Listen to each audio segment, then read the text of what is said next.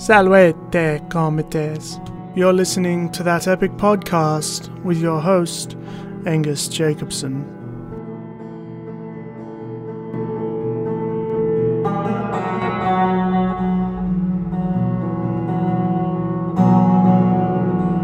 Hello. It is my absolute pleasure to introduce you to my first podcast, That Epic Podcast.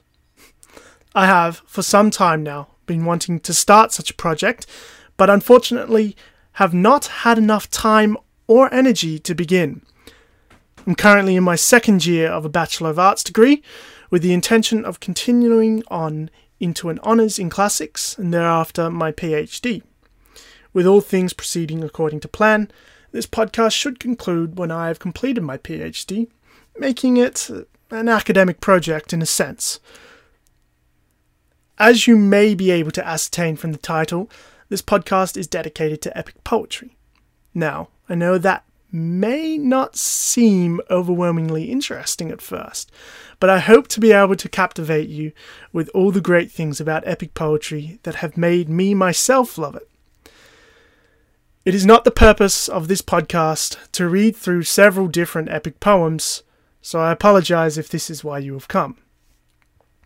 This podcast will attempt to analyze various aspects of epic poems, drawing from both my own understanding but also the comprehension of academics, so that you, as the listener, will have a greater overall knowledge on the topic.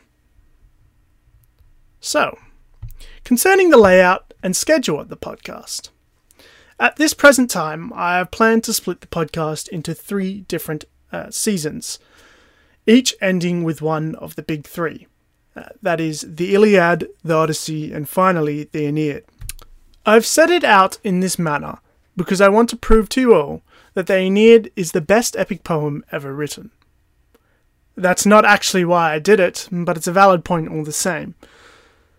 Within each season will be an assortment of epic poems, with around 5 to 10 episodes dedicated to certain points of analytical interest for each, for instance, I may do an episode on what the epic tells us about mythology, or military tactics, or societal aspects such as women.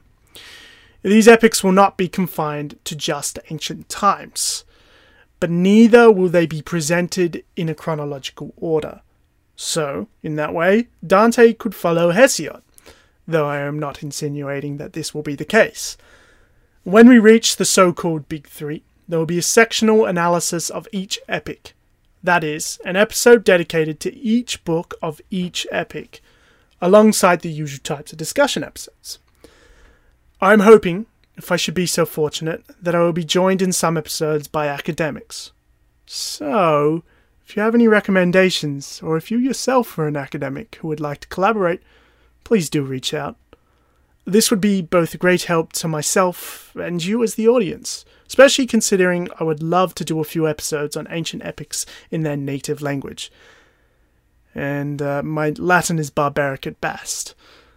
Uh, I am also hoping, if the gods will it so, to write and produce episodes in bulk so that I need not get bogged down in my university work. The schedule may seem chaotic at times if I fall behind.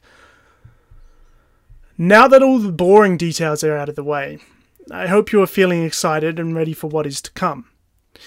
In the next episode, I will take the time to discuss the history of epic poetry, giving you the information to understand what makes the genre and where it emerged from. Uh, I cannot expect this episode to be out uh, before November, uh, as I'm just about to go into my second semester. Um, I'm hoping to at least get 10 episodes under my belt, so that will include um, what I am about to speak about. Um, so after that, I will begin analysing the Epic of Gilgamesh as our first poem. This ancient Mesopotamian epic gives us great insight into the early tradition of epic poetry, whilst also lending much regarding Mesopotamian society.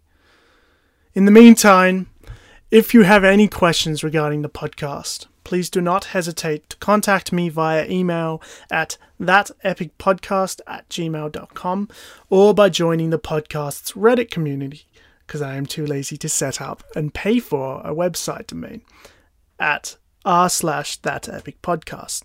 As an aside, I just wanted to mention that the music at the start is my own, um, to clear up any confusion. I uh, did unspeakable things to my guitar to make it sound at least a little bit uh, ancient, um, but it is my own, and I have recorded it um, on my own. Uh, on the topic of plagiarism, I am also going to be uploading uh, a bibliography at the end of every episode, um, not only uh, to properly source my work, uh, but also um, so that the listeners can have some sources when it comes to epic poetry. Um, I know a lot of academics go looking for that sort of stuff, and the podcasts that I've listened to that have the sources on their website um, in the bibliographies have been uh, very helpful. So that is what I'm going to be focusing on, um, getting those bibliographies out as well. In the meantime, Uh, be safe and be well, or as the Latins would say, valete comites.